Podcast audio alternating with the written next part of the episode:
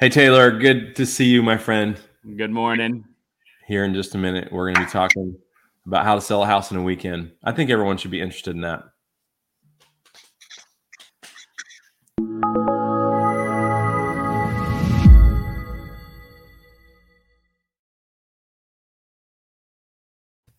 Welcome everyone to the Real Investing Show. This uh, I am uh, co-host Stephen Earp with my my co co-host, the great Taylor Davis. We're both co-hosts, really. Yeah, yeah. So, with your co-host Taylor Davis.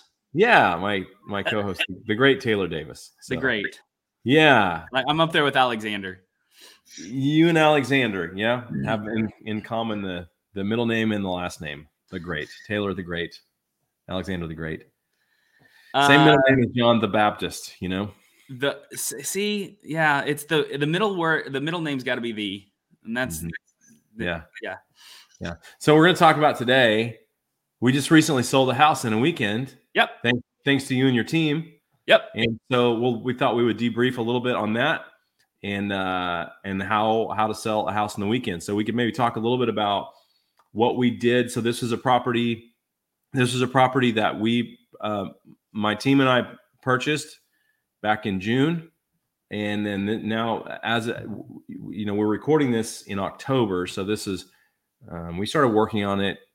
I guess it was July before we started work. You know, really took it over and started working on it. So July, August, September. So we we worked on it three and a half months, put it on the market, and uh, we put it on the market, and you guys listed it, and it it sold over the weekend. So first maybe a little bit of what we did to get it ready to sell. Okay. And some things that we we did. Um, so we you know we went in it mainly needed cosmetic stuff. Um, you know carpet. We replaced the countertops, carpet. Um, in one of the bat, I mean we we replaced the tile in a couple of places. We made the uh, fireplace. We did some Pinterest work on the fireplace, so it didn't look like it was from 1982. Um, it doesn't cost a lot. You can get a lot of ideas from Pinterest, by the way. Um, yep. But uh, we repainted all the cabinets and we put new cabinet doors on them. So it looks new, but but the bones were original. Um, we um, trying to think of what else we did. That that was that was mostly what it needed was minor things like that. Then minor things we replaced some light fixtures, doorknobs, um, plugs and outlets, just things that are mainly cosmetic and it really was kind of sparkling. And yep. then then we went in. My daughter went in and did like uh, a cross between staging and light staging or soft staging. Mm-hmm. Um, set up a bed in one bedroom. It wasn't a real bed, by the way. You can make a bed, what looks like a bed, out of cardboard boxes. Yep. Um, we set up an office in one room.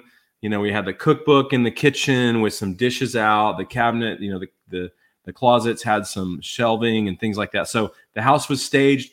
And then we staged the, the outside as well, doing landscaping. With landscaping staging, we like to use those big pots because you can take those big pots with really nice blooming plants and you can see it from the street, adds to the curb appeal significantly. Landscaping is a huge return on your investment, we found. Um, most homes don't invest any money in landscaping when it comes to uh, rehabbing and flipping. So for 500 bucks or a thousand bucks or 1500 bucks, you can make a house like really pop if you invest some in landscaping. But an additional hack to landscaping is by setting up those using those huge landscaping pots. You can buy them at Lowe's or Home Depot and buy the plants that are, um, you know, buy the plants that are already, you know, large and blooming in that moment. Yeah. And so that you set them out and they look good. And then we set up a temporary watering system. It costs less than a hundred bucks. And so it can water the pots and the flowers things like that. So we set it up like that. Um, we got a hold of your team and uh, and we said, hey, can you guys help us sell this house? So can you talk to us about how you went about pricing the house? What was your process? Like, I know you did like photography and stuff. So let's talk about what did you guys do to take this house? Because we literally listed it with you like on a Monday or Tuesday, and then like there were multiple offers by the end of the weekend. It was like done less yeah. than a week. So it was so one call, week. You called me on a, I think it was a Monday, and said, "Hey, this house is ready. Uh, we want to mm-hmm. list it. Uh, do do your thing." Yeah. Uh, so then we start getting things prepared, and we, you know, I go out look at the property. Um, get an idea. By the way, I want to take a quick note and say you're kind of the exception to the rule because you've got a lot of experience with this. Um, mm-hmm. I'm going to highly suggest to people, investors, utilize your team. Remember, you're building a team around you, and that could be your contractor, that could be a property manager. Uh, if you when you get to that point, that could be your real estate agent, that could be your deal finder, which could be a real estate agent or a wholesaler. Your job is to put a team around you that that helped you achieve what you're wanting to achieve. If you've got a great real estate agent, bring them in earlier on in the process. Now, you brought me in after it was all done. I actually really like when a, a client brings me in when they're in the decision making process of what they're mm-hmm. doing to their house because I'm very familiar, and a good agent is very familiar with what's going on in the market and what buyers yeah. expect. So, yeah. where a lot of investors, you know, they may be looking at it through a national perspective rather than a local perspective. So, I may mm-hmm. know that, hey, it's not that big of a deal if we don't do X, Y, and Z, yet we really need to do these things to get the highest return on investment. And so my favorite time to come into a project is actually when they're wanting to get ready to go on the market. Mm-hmm. I will walk through and do a free consultation of like, here's what I would do and here's what I don't do. Because I've had people spend way too much money on things like windows or a, a, a, new AC unit when the old one's still working. I mean, things like that that they think is going to bring value because they may perceive it as value or they may have read an article that said that would provide value. But mm-hmm. honestly, at the end of the day, that isn't what's going to bring the most value back. Where mm-hmm. you nailed it, curb appeal is going to be a big thing. Mm-hmm. Paint is mm-hmm. relatively cheap and is going to be a big thing. Doing some minor updates to the kitchen, staging, mm-hmm. preparing for it. Then I come back through in most cases after so we have that initial consultation. I give them their work. You know, here's here are the things that I would do, here are the things I wouldn't do. Hand that to them then they they do that. They call me back out. I walk through the property again. Usually, I call it the last two percent. Uh, usually, there's a handful of things. Even in this case, like I took a couple of pictures and was like, because here's the deal: when you're in the project mm-hmm. day after day after day, you start to become blind to what is and isn't there. Mm-hmm. Uh. And so, getting a fresh pair of eyes that are going to look at it like a buyer would, uh, and come through and go, hey, you know, I would touch this up, I would touch this up, and then we're good. Yeah. So I kind of have the last kind of couple of things that they need to do. And then I go through and I, if it's their primary residence, I'm going to coach them on staging using what they already have, maybe adding or taking away some things. Uh, in your case, you had it already staged. If it's a vacant house, I highly encourage at least soft staging. And you kind of went a hybrid where you had some furniture there or in the bedroom, what looked like furniture, uh, and we've used air mattresses before. You know, they make those air mattresses that are that are like I don't know, 18, 20 inches tall. Uh, yeah. And we we've made beds before to stage a bedroom that way um, using air mattresses. But um, so you you stage the house. Soft staging really is the the the decorative items like on a bookshelf. Mm-hmm. Um, or uh, in the bathroom, on the mantle, in the kitchen, some of those things that you were talking about. Uh, I highly encourage getting that ready. So then once we're ready, we have our process and we we have our system. So we we pay a professional so, photographer. So go, go, ahead. You don't mind? Let me just interject yeah. here. So something that for our listeners, or viewers, wherever you're watching from, it's really important if you want to invest in real estate. It's really important to work with a realtor or a real estate agent that knows investing. Every real estate agent says they know investing. But my preference is to have agents that know investing because they actually invest. There's a big difference. Every licensed agent will tell you, oh, yeah, we can help you with that. Oh, yeah, we know about the market. We have the license. But listen, there is a whole nother level of knowledge when you take your own money, tens of thousands, hundreds of thousands, or more, millions of dollars, and invest your own money in real estate and you're learning that way. Experiential learning is entirely different than just reading about it in the book. So, my suggestion to you is find an agent that that is actively investing in real estate himself or herself. And so, uh, because you you're not going to have all this not honestly, if they're not actively investing themselves in your local market, then whatever they tell you about your house is just an opinion Yeah. It's not actual experiential knowledge. So anyway, I would say that uh, yeah, one of the best things that I've done for my clients and it came from a selfish move is having invested a lot myself because I know where the contractors are, I know what's I know where I've overspent and where I've underspent.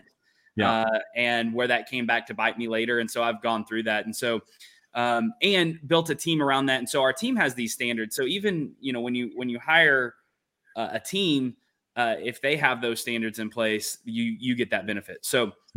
Okay, so um, talk to us about you've got the house ready, you got it staged, it's ready to go. Now, talk to us about the listing part. So, as an agent, now I know a lot of our viewers are not agents, but like as an agent, like give us some tips. What did you do to get this house like ready to sell it and list it and get it sold in like yeah four days or whatever it was three yeah days. so we listed i think we ended up listing i think we ended up listing on a friday actually and then we had uh i think our first offer saturday and our our sunday and we had two offers by sunday and then we ended up getting a third by monday uh, when we called for highest and best and we'll kind of go through that process so step one you got to market it and you have to understand the psychology of a buyer so in today's world, like you have to have professional photos.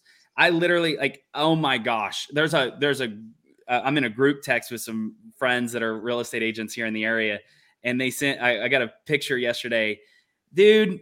This brand new listing that came on the market yesterday, yeah, is a picture from inside the car and about 30% of the picture is the dashboard of the car. Like they didn't even roll the window down and stick it out of the window.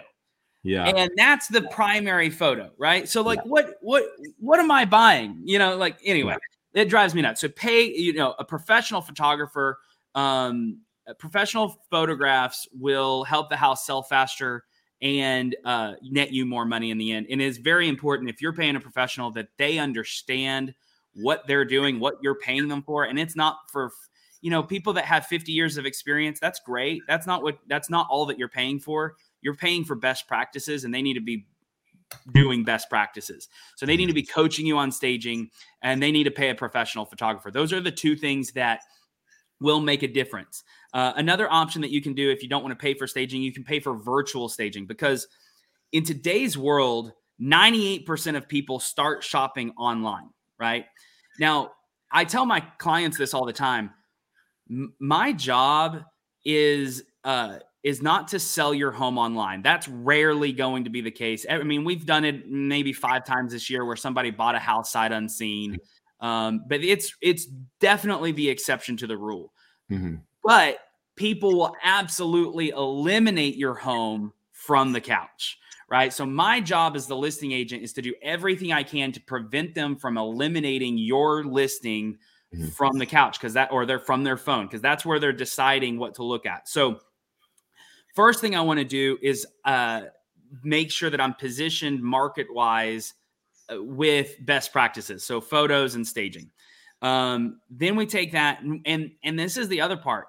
You've got to understand your market and you've got to price it correctly. This is the most critical piece, in my opinion, to netting the most money. And it seems counterintuitive because a lot of people think that the way to make the most money is to price it higher and now you've got some negotiating room and you do that that's a setup for for failure in my 15 years of experience and when i price my own properties I, I don't try to i push for what i think the actual top of the market for that property is but i do not go beyond that one of the things that you also need to understand is um, how buyers are looking. So buyers are mostly looking online. And in most cases, they're either going to be typing in a price range, and we all go to like, have you ever have you ever gone to uh, two hundred and three thousand dollars as a price range? No, I have not. No, you go to two hundred, right? Right. That so we always have these stop points, and they're always round numbers. And in a lot of websites, there are drop down boxes. So it's like, I'm going to select between 150 and 200, right? So mm-hmm. if the comps tell me that your house is worth $203,000, where should I price it? 199 you should price it at 200 or like or 199 okay, right because yeah. you want to hit i would rather go two, three, four, five, maybe even ten thousand dollars. It depends on the market. In today's market, I probably wouldn't, but up to about five thousand dollars under what the comps tell me. Yeah. So that I get all of these buyers. Because what's going to happen is if I go to 205, let's say, um, I am going to be competing with houses that are from 200 to 250, maybe 200 to 225, depending on what they're looking at. But in most cases, $50,000 increments. If I'm at a 205 house and you're looking at houses that are 250, what does my house look like in compared to the other houses you're looking at? Yeah, I'm the crappiest house of what you're looking at. Yeah. Now, if I'm at 150 to 200 and I'm yeah. really a 205 house, but I'm at 200, right. where am I then? Hmm. You're at the you're at the it's you're not. one of the nicest houses, right? right? And so when you compare that, you want to make sure that you're pricing it, understanding where those price breaks are, understanding what the comps say. And you have to understand where the market is. I remember in 2008, 2009 having conversations with sellers and saying, "Hey, there are comps over the last 6 months that have sold that tell me your house is worth $150,000." But the truth is because of all of the homes that are on the market right now at $150,000, your house is only really worth 140. Even though I could point back and say there are comps, that was because we were in a declining market, a depreciating market. In today's world, like your house, we're in an appreciating market. Even now, as interest rates have rose, the numbers still show that we're in an appreciating market. And you have to understand that. So while the comps in your immediate area uh, and at the front of the neighborhood really put it at like 175 to maybe 185, and that would be a stretch. Mm-hmm. When you look at what's available on the market, which is how a buyer views properties, they don't care what they could have bought a home for six months ago or what things sold for six months ago. They care about what can they get right now that's the best value for them based off their needs. Okay, so you, what you're saying is when you're pricing a house to sell it as an agent, you want to look not just at the comparable sales because the comparable sales could be 3 months ago, 6 months ago. You want to search for what a buyer would look for in order to see this property. yep. And see how this specific property is positioned amongst compared the houses. Yeah, compared to the ones that are available right now. Yes. Because because the buyer is not going to be looking at houses that were sold 6 months ago and comparing them to your house. No. The buyer is going to be looking at houses available today Correct. and comparing them to your house. That's 100%. really insightful. Did you yeah. learn that? Like, is that common among agents, or is that like no, something you just learned over I experience? That, well, I, I, think it's common among best practices. When you really follow people that do best practices, they do this. So I have to sell a house twice in most cases. So I have to sell it to the buyer and then I have to sell it to the bank because almost everyone's getting a loan, right? Yeah. Now, the the six month comps, which a lot of people, most agents just look at that. That's selling it to the bank, right? That's yeah. how an appraiser is going to look at it. And and we have to take that into consideration and if you recall, when we were when when I brought you the offers and we talked about it, we had a conversation around, hey, you know, we got this part under contract, we got it under contract. Now the next hurdle, the most that I'm concerned about is the mm-hmm. appraisal. Mm-hmm. And, we'll take that one piece at a time. And, and there are ways to make good arguments to an appraiser.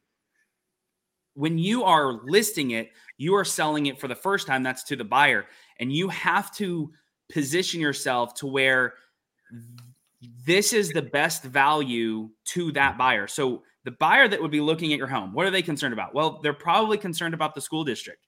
That's in a we, we want to look at that school district. They probably are looking in this area. So we want to take a, a, a radius around the mm-hmm. area. Right. Um, they're looking at price, right? So we knew that this was going to fall between 150 and 200. So I went 150 to 200 to see what is available out there. And in my opinion, we we were able to list this and we listed at 189.9 Mm-hmm. Um, so we were actually able to list it for more than what you thought. Uh, right. because and, and and actually more than what the sold comps told us to list it at. The sold comps told us closer to 180. Um, right. but we can pull different comps to to to justify that. But the market right now, what a buyer's willing to pay for, it says 190 or eh, potentially more. And so we put it in a position to where um, buyers would move on it because that's the goal is we've got to get buyers to move in a timely manner and here's why this is so very important if you hear one thing hear this we make decisions based in emotion we like to think that we're logical we rational logically but literally the part of our brain that allows us to make a decision is the emotional part of our brain right Okay, when you understand that and you understand that the lar- the most important emotion to our brain is fear. We make the most decisions out of fear. So, what happens when a house has been on the market? Let's say the average days on market's 2 to 4 weeks. And this house has been on the market for 3 months. What as a buyer, what's the first thing you ask? What's wrong with this house? If no What's one else wants with it, why would I want it? Right. That's a fear based question, correct? Mhm. You're not Right. saying, "Oh, look, here's an opportunity." You're Mhm. saying there's there's fear here, and the reason you're saying that is every other buyer out there has decided against this house. Mhm. Okay, what do they know that I don't know? Right. Right, and so that taps into this fear of making a bad decision. Mhm. Now, let's flip it. Let's put it on the market. Let's get several showings in there. Now, what are they afraid of? Someone else going to buy this bad boy. I got to buy Fear it. missing out. So Yeah. you've got to you have to understand the way buyers work psychologically and go, okay, we have to t- we're going to tap into a fear one way or another. Which fear do we want to tap into? We want to tap into the fear of missing out. So we want to make it feel like this is that there's competition mm. and there are other people that are interested in this. And I don't manufacture that, but I price it accordingly and I market it appropriately so that we actually generate some interest. And then Mhm. we get once we get the first offer, we go Mhm. through and we call everyone that's shown the property and we go, "Hey, we've got an offer on this. Are you want before we accept it and and move on, you know, and this is gone, did you want to make an offer?" And Mhm. so through doing that, now Mhm. we've got then we get another offer and the second we get multiple offers, we're in the winning seat. And here's why. Because at that point, so on Sunday we got our second offer. At Mhm. that point, we knew that the best thing to do, um, and in most cases, I go and I present this and I go, "Hey, Mr. and Mrs. Seller, what would you like to do? Here's my advice." What, Mhm. you and I have a, a, a trust. You literally called me on Monday and said, "Do whatever you want. Just Yeah. get bring me in. Bring price it how you need to sell it. Give me as much you need to money as you can. Yeah. right? So I'm like, hey, we got these offers. Here you go. Yet uh, we're going to go multiple offers. So we go into a multiple offer procedure, and that's where we say, hey, we've got multiple offers. Everybody come back with your highest and best by this time and this date. And by doing that, we not only were able to uh, get an offer up fairly significantly. I think eight thousand dollars, if I remember correctly.